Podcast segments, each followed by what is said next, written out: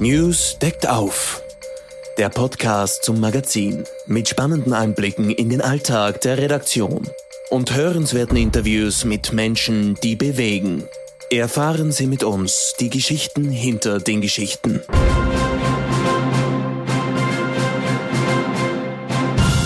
Hallo und herzlich willkommen zum ersten Newscast, dem Podcast vom Nachrichtenmagazin News. Mein Name ist Katrin Gurneritz, ich bin die Chefredakteurin und freue mich, dass Sie dabei sind. Pflegekräfte am Limit, zu wenig Mitarbeiter, zu viele Überstunden, Gefährdungsanzeigen. Die Hilferufe aus den Spitälern werden immer lauter. Das Gesundheitssystem, das hierzulande gerne als eines der besten der Welt bezeichnet wird, gerät immer mehr in Schieflage. Was schief läuft, welche Lösungen es braucht und welche Länder hier möglicherweise als Vorbild dienen können, haben meine Kolleginnen Saskia Wolfesberger und Franziska Romberg recherchiert. Im Newscast-Interview spricht Saskia Wolfesberger mit Tamara Archan. Sie ist Pflegerin in Wien und sagt, wir können die Versorgung nicht mehr aufrechterhalten. Was hören Sie denn dann von den Kolleginnen und Kollegen, vor allen Dingen in den vergangenen Monaten? Was haben Sie von denen gehört, wenn es wieder heißt, dass die Spitäler überlastet seien? Mhm. Ähm, ja, also wir kriegen tagtäglich Anrufe von Kolleginnen aus der Praxis ähm, und wir kriegen es auch selber mit, weil wir auch alle in der Praxis tätig sind und hören da, dass einfach die Situation immer schwieriger zu meistern ist. Also wir haben immer mehr Herausforderungen wir haben immer mehr Arbeitslast und das macht das, das ganze System einfach vulnerabler. Mhm. Also man kann nicht, nicht mehr so auf die Dinge agieren, man kann nicht mehr so pflegen, wie man es gern möchte. Und das macht natürlich ein, ein, großes Stresslevel. Und man hört ja auch, dass viele Pflegepersonen ähm, denken oder überlegen, aufzuhören oder auch schon aufgehört haben in diesem Beruf zu arbeiten, obwohl dieser Beruf eigentlich so schön ist und so vielfältig ist. Tamara Achan, Sie sind 32 Jahre alt und ähm, Sie arbeiten in Wien als Pflegerin. Sie sind auch die zweite Vizepräsidentin des österreichischen Gesundheits- und Krankenpflegeverbandes. Das ist die größte nationale berufspolitische Vertretung für alle Pflegeberufe. Was genau sind denn Ihre Aufgaben in dieser Position als zweite Vizepräsidentin? Der ÖGKV ist eben eine unabhängige Interessensvertretung für professionell Pflegende und genau das ist es auch. Also wir vertreten die Interessen von Pflegepersonen, das heißt von Pflegeassistenzberufen, von diplomierten Pflegepersonen und versuchen hier auch unsere Forderungen äh, werden zu lassen, politisch auch aktiv zu werden, äh, zu interagieren Lösungen auch anzubieten für die Herausforderungen, die wir auch in Zukunft meistern müssen.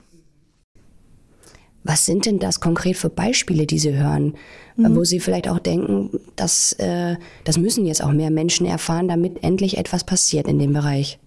Also wir haben ja vor zwei Wochen ungefähr eine Presseaussendung gemacht, ähm, weil eine Kollegin zu uns gekommen ist und äh, aus der Notfallambulanz und gesagt hat oder erzählt hat, dass bei ihnen ähm, zwei Personen verstorben sind, unbeaufsichtigt im Warteraum. Mhm.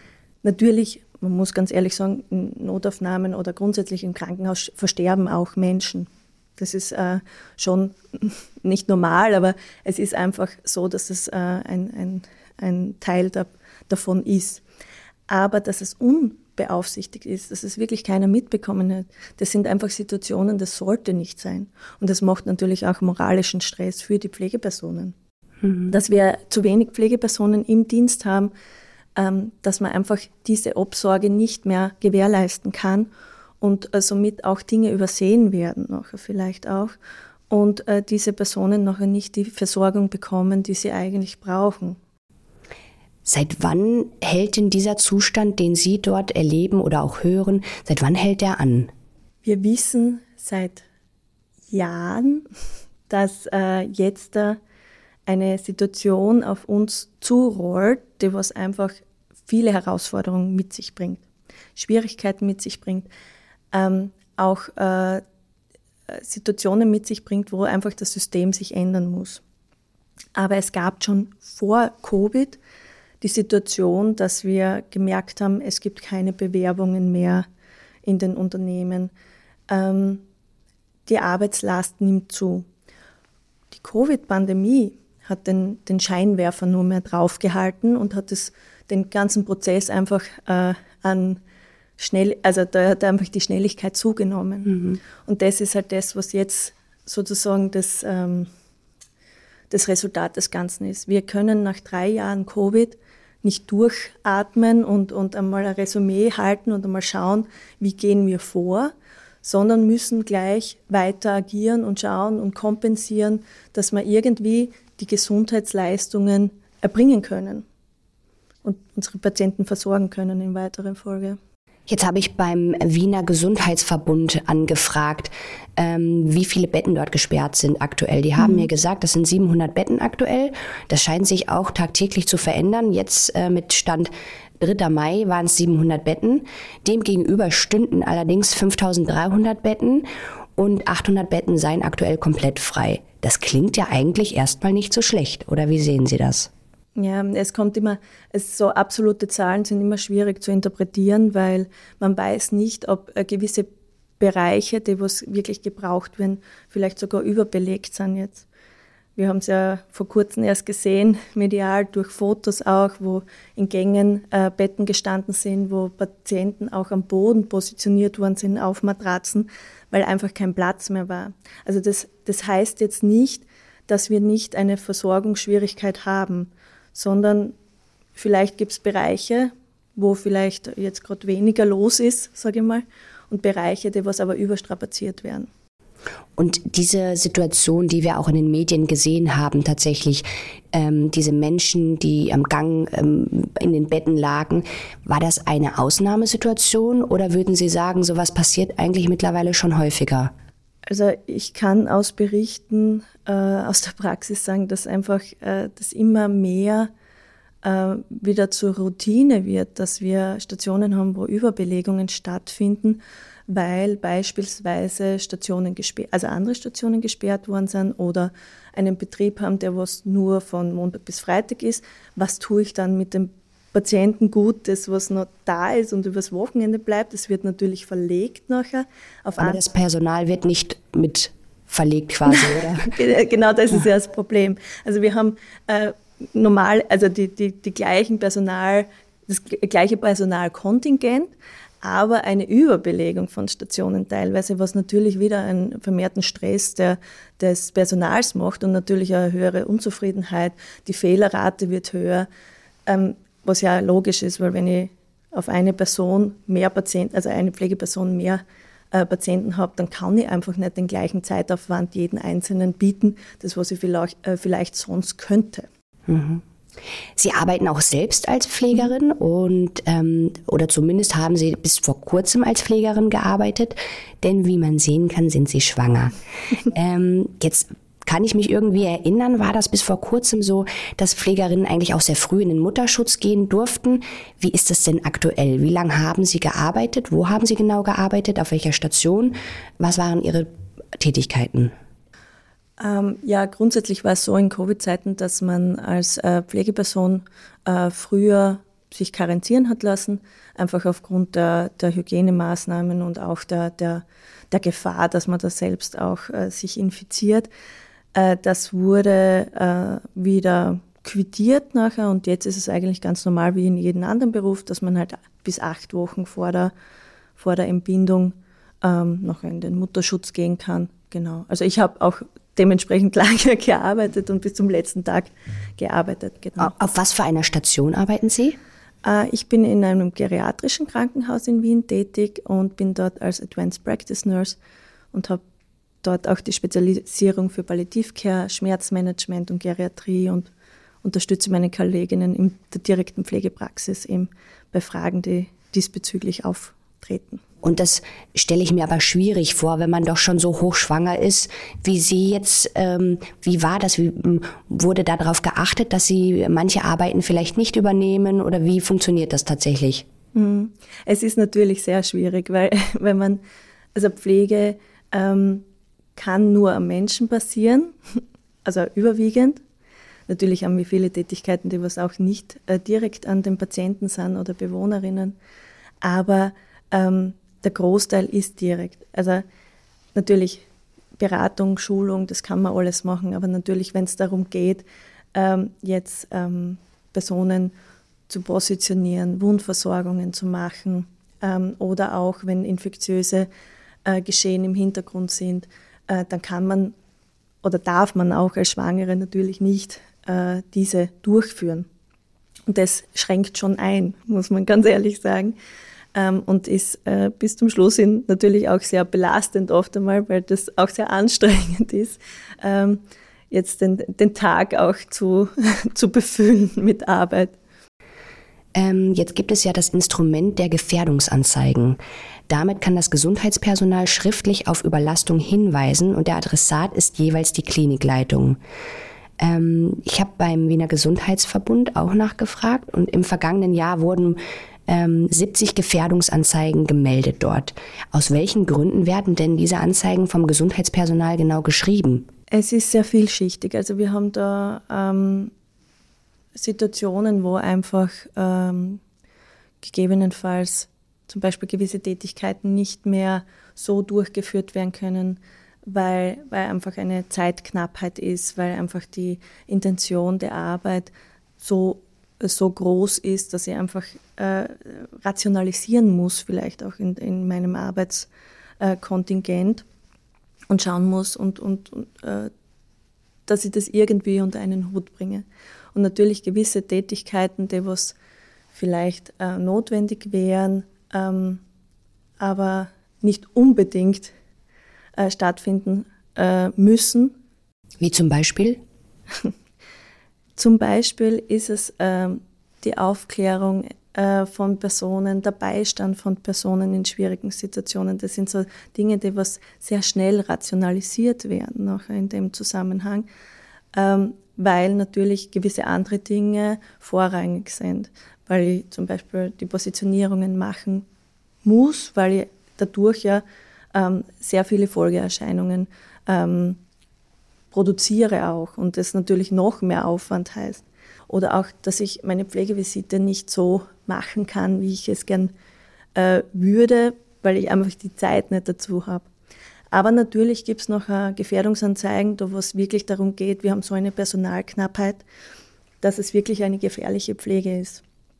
Gefährliche Pflege heißt, dass Menschen tatsächlich zu Schaden kommen. Also dass Menschen wirklich zu Schaden kommen äh, oder potenziellen Schaden davontragen können. Und das ist halt sehr schwierig.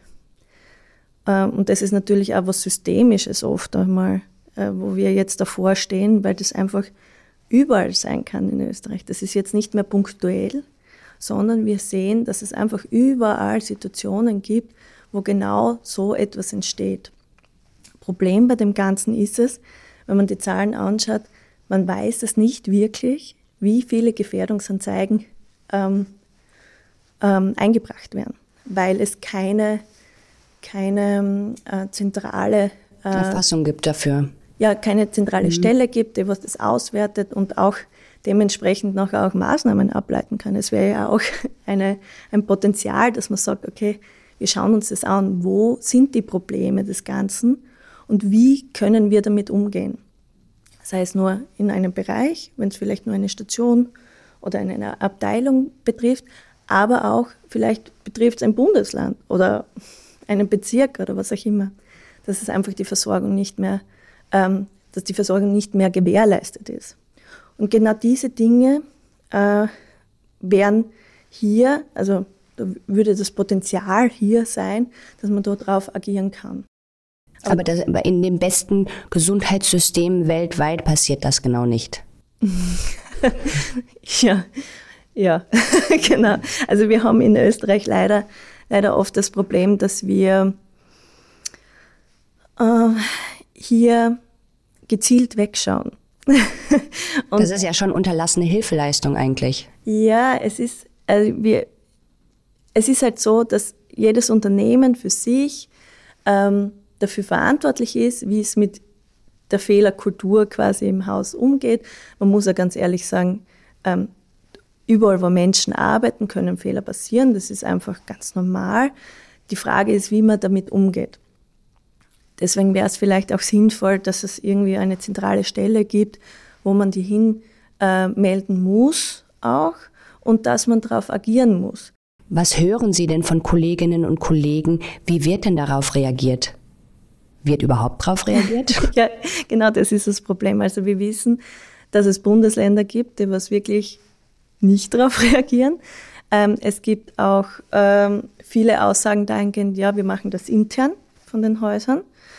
Ähm, die Personen an sich werden oft einmal hingestellt, als wenn sie so quasi die Nestbeschmutzer sind. Also die Person, die die Anzeige, die, die Anzeige einbringen. Genau, die die Anzeige macht, was natürlich sehr, sehr schwierig ist, finde ich, weil genau wenn, wenn ich, wenn ich schon so viel bin und meinen, das ist ja meine Berufspflicht in Wahrheit, dass ich dem nachkomme, wenn, wenn Gefährdung, also eine potenzielle Gefährdung sein kann, äh, dass ich darauf reagiere und das auch melde. Aber wir sehen, dass genau diese Personen noch äh, wirklich mit, ähm, äh, mit Repressalien auch äh, konfrontiert sind, dass sie eben äh, Kommentare irgendwie aushalten müssen, die was gehässig sind, ähm, vielleicht sogar einen schlechten Dienstplan oder auch äh, Kündigungsandrohungen oder Drohungen zur Versetzung. Und in Zeiten wie diesen, wo wir jeden Einzelnen brauchen in diesem System, ist es meines Erachtens sehr, sehr ähm, kein Umgang mit ja, den Leuten. Ja, es ist eigentlich. einfach kein Umgang ja. ja mit den Menschen, mhm. besonders wenn sie so weit sind und sagen, wir hätten hier ein Problem, bitte schauen wir hin. Und die ähm, ähm, Pflegerinnen oder auch ähm, Ärztinnen, Ärzte, die so Anzeigen einbringen, die schützen sich ja gleichzeitig auch selbst damit, oder? Das ist ja. Ja, die rechtlichen Kon Konsequenzen. Also wir haben, einerseits sind wir dazu verpflichtet, dass wir genau diese Dinge auch äh, also sehen und auch darauf reagieren. Das ist unsere Berufspflicht. Andererseits ist es natürlich auch für uns eine rechtliche Absicherung, weil es ist, äh, ich bin natürlich, ich habe ich hab meine Berufspflicht, ich habe meine Aufgaben und ich muss diese ja dementsprechend auch ausüben können. Wenn ich das nicht mehr kann, gefährde ich Menschen damit und das muss halt auch klar sein. Andererseits macht es natürlich einen enormen moralischen Stress, das was in weiterer Folge auch äh, die Situation bestärkt, dass Pflegepersonen irgendwann sagen, okay, entweder resigniere ich in diesem System oder ich, ich habe wirklich ähm, ähm, auch Gewissensbisse, psychische Probleme vielleicht auch. So im Sinne des Second Victims, das, das zweite Opfer des Ganzen. Weil wenn irgendwas passiert, noch in dem Zusammenhang, dann muss ich damit erst umgehen lernen. Also das ist ganz, ganz was Wesentliches. Und dann habe ich eben noch mehr Ausstiege vielleicht aus dem Beruf, was nicht förderlich ist für die mhm. Situation. Was müsste sich denn konkret verändern, damit Ihre Arbeitsbedingungen und damit auch die Versorgung der Menschen besser werden würde? Ja, also die mögliche Lösung des Ganzen ist natürlich sehr vielschichtig. Es gibt keine einfache Antwort auf eine komplexe Frage und es ist eine sehr komplexe Frage, die was wir da hier stellen. Ähm, aber was wichtig ist, Pflege muss neu gedacht werden. Wir brauchen neue Versorgungsstrukturen in Österreich. Die Pandemie also vor der Pandemie gab es schon den Konsens, dass sich was verändern muss. Also in der Community, ähm, auch natürlich auf politischer Ebene, aber es ist halt sehr langsam vorangegangen. Wir haben auch schon Auswirkungen gesehen. In den letzten drei Jahren hat sich das nochmals äh, verdeutlicht. Ähm, die Schieflage, was wir jetzt haben im System, können wir nicht begradigen mit so einzelnen Maßnahmen. Wir brauchen da wirklich einen guten gemeinsamen Kon Konsens auf österreichweiter Ebene. Das heißt, mehr Personal alleine wird es nicht bringen. Nee, es ist, ähm, einerseits ist es natürlich eine Imagefrage. Also wenn wir über Pflege sprechen, über die professionelle Pflege, dann braucht es einmal eine klare Abgrenzung. Wir reden immer, also medial wird es ja oft so und auch auf politischer Ebene, wir hören das immer, es wird vermischt. Also die professionelle Pflege versus der Laienpflege bzw. Betreuung, die was zu Hause vielleicht stattfindet durch die Angehörigen, durch 24-Stunden-Betreuungen, äh, was natürlich ein wichtiger Bereich ist. Aber die professionelle Pflege braucht es dazu, um diesen Bereich auch zu stützen, dass das überhaupt möglich ist. Mhm. Und nicht diesen Bereich auszubauen, auszubauen, auszubauen. Die werden alle allein gelassen. Und dann habe ich noch mehr an Problemen im System, die was eigentlich nicht notwendig ist. Und ich habe ähm, vor letztes Jahr mal habe ich einen Schüler gehabt, der war auf zweiten Bildungsweg, äh, ist er in die Pflege gekommen, sehr klassisch, war ein Mann, ich glaube Mitte, Ende 40, hat die Pflegeassistenzausbildung gemacht, das ist die einjährige Ausbildung. Und er ist dazugekommen, weil er seine Mutter betreut hat und bis zum Tod halt äh, gepflegt und betreut hat zu Hause. Und der, der war im ersten Praktikum bei uns. Und der hat mir gesagt, jetzt weiß ich, was ich alles falsch gemacht habe. Obwohl er es natürlich unter bestem Wissen und Gewissen gemacht hat. Aber er hat natürlich genau das Gegenteil gemacht. Er hat es quasi ins Bett reingepflegt, was man nicht tun soll und nicht aktiviert und halt viele Dinge nicht gewusst, woher auch.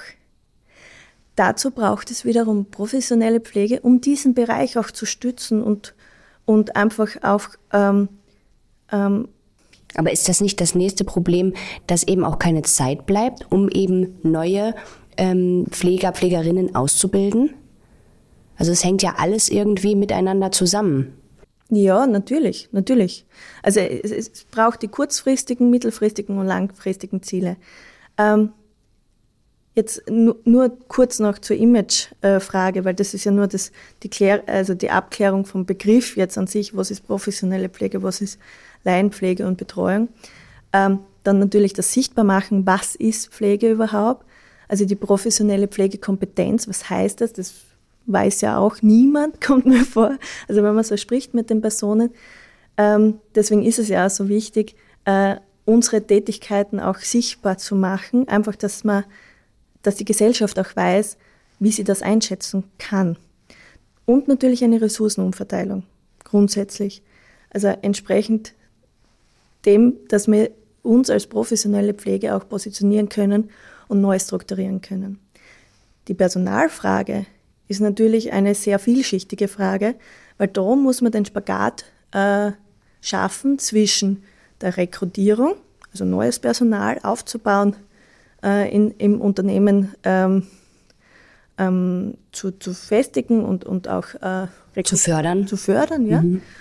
Und natürlich auch die äh, die Mitarbeiterfürsorge, also die Personen, die was schon im Unternehmen sind, äh, zu halten und auch dementsprechend die, die Gegebenheiten zu, zu, ähm, zu organisieren und umzusetzen, dass sie sich ja wohlfühlen.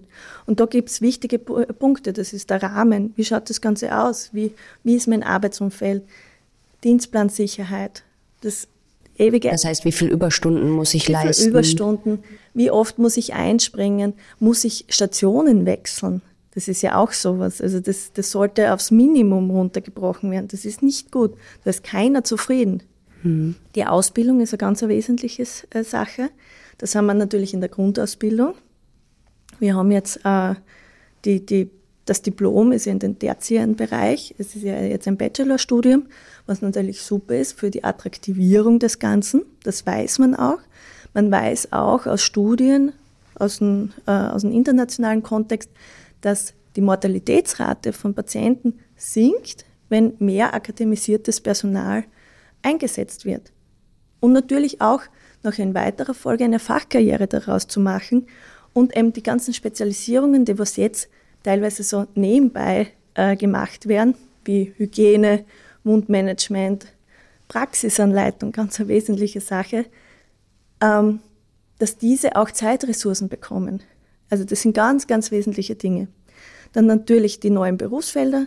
Da wären wir beim Community Nursing, das kennt man jetzt schon, das ist das Projekt, was gerade läuft ähm, was EU gefördert ist, aber auch School Nurses, also die Schulgesundheitspflege. Gibt es in Wien jetzt ein Projekt, wo wir auch dabei sind. Ähm, aber das hört sich dann jetzt alles erstmal sehr gut an ja. und es scheint zu laufen und es wird besser. Ähm, ist das die Botschaft? Es, es passiert eh was und es wird alles wieder gut? Nein, also das sind Forderungen.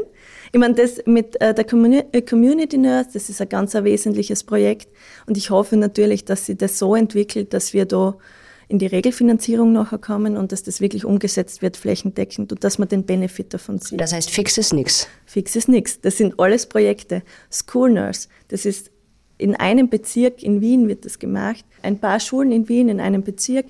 Ähm, das ist aber ein Projekt. Gleich wie, dass es die und, der, und, dafür braucht es eigentlich mehr Fördergelder, ja. mehr Unterstützung? Ja, es braucht einfach einen besseren Personalschlüssel und dass man eben den Grade and Skill Mix, dass man wirklich alle Berufsgruppen hat und da einfach eine gute Versorgung hat und keine Deprofessionalisierung macht. Also nicht nur in Assistenzberufe und Betreuungsberufe zu investieren, sondern auch in den gehobenen Dienst, der was ja da der Standbein dessen ist und auch die Delegation aussprechen muss für die anderen Berufsgruppen, muss man auch sagen, die sind verantwortlich dafür. Und natürlich nachher Fachkarrieren zu bilden, die was wirklich interessant sind, dass die, die Personen, die was sie weiterentwickeln möchten und, und zum Beispiel auf Masterniveau Spezialisierungen machen möchten, dass sie auch gehalten werden können.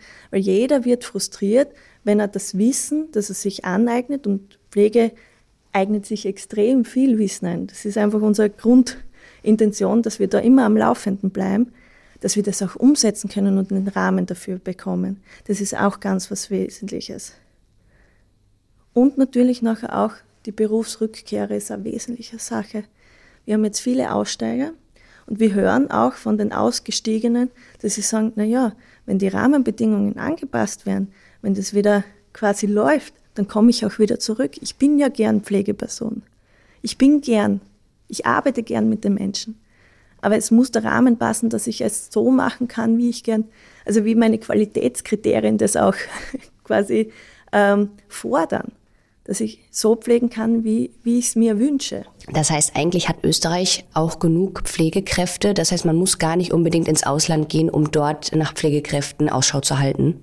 Es wird sicher auch notwendig sein. Also dass, äh, dass man da die Nostrifizierung anpasst, also das, äh, die Anerkennung ähm, der, der im Ausland geleisteten Ausbildung, dass man das schon, dass man diese, äh, diesen Prozess auch sich anschaut, wie kann man das vielleicht ein bisschen entbürokratisieren, ähm, aber nicht gleichzeitig sagt, dass die Sprache zum Beispiel ähm, downgegradet wird, also dass ein schlechteres Sprachniveau okay ist. Weil Pflege kann nur über Kommunikation passieren. Und wenn das nicht passt, dann kann ich verstehe den Patienten nicht, was er mir sagt, wenn ich, wenn ich die Sprache nicht kann. Und das ist natürlich, da muss es schon nachher auch dementsprechend Maßnahmen geben, sei es Sprachkurse, sei es Mentoring-Systeme, die muss da einfach unterstützen auch. Und der österreichische Gesundheits- und Krankenpflegeverband bereitet jetzt gerade eine Kampagne vor. Mhm. Was ist das genau? Heute ist ja der 12. Mai und äh, das ist der Tag der Pflege, der internationale. Und wir starten heute vom ÖGKV eine Kampagne, um die professionelle Pflege sichtbar zu machen und Forderungen zu stellen. Und im Zuge dessen haben wir auch eine Petition, die was auch heute startet, nämlich das Recht auf Pflege, wo wir natürlich uns freuen würden, wenn uns da die Gesellschaft unterstützen würde und dass wir ganz viele Unterschriften bekommen. Auf jeden Fall, da machen wir jetzt Werbung für. Dankeschön. Vielen Dank für das Gespräch. Danke. Einen schönen Tag. Dankeschön. Wenn Ihnen diese Folge gefallen hat, bewerten Sie uns, abonnieren Sie uns und hören Sie einfach nächste Woche wieder rein. Danke fürs Zuhören und bis zum nächsten Mal. Was Leserinnen und Leser außerdem im aktuellen News erwartet. Deutschlands größte Boulevardzeitung, die Bild-Zeitung, kommt nicht aus den Schlagzeilen. Bild-Chefredakteur Julian Reichert musste im Herbst 2021 nach Vorwürfen des Machtmissbrauchs gehen. Springer-Chef Matthias Döpfner steht nach der Veröffentlichung von Mails und Chats seit Wochen unter Druck. Und jetzt hat ein Chefredakteur seine Memoiren vorgelegt. Ich war Bild, so der bezeichnende Titel. Die Rede ist von Kai Diekmann, der 16 Jahre Chefredakteur bei der Bild war und in seiner Zeit beim Axel Springer Konzern zahlreiche Skandale miterlebt hat. Angekündigt ist ein Buch voller Enthüllung. Ob Diekmann Wort gehalten hat, weiß meine Kollegin Susanne Zobel. Sie hat Diekmann, der vor einem Jahr auch als Kurzzeitberater von Bundeskanzler Karl Nehammer für Aufsehen sorgte, zum Interview getroffen.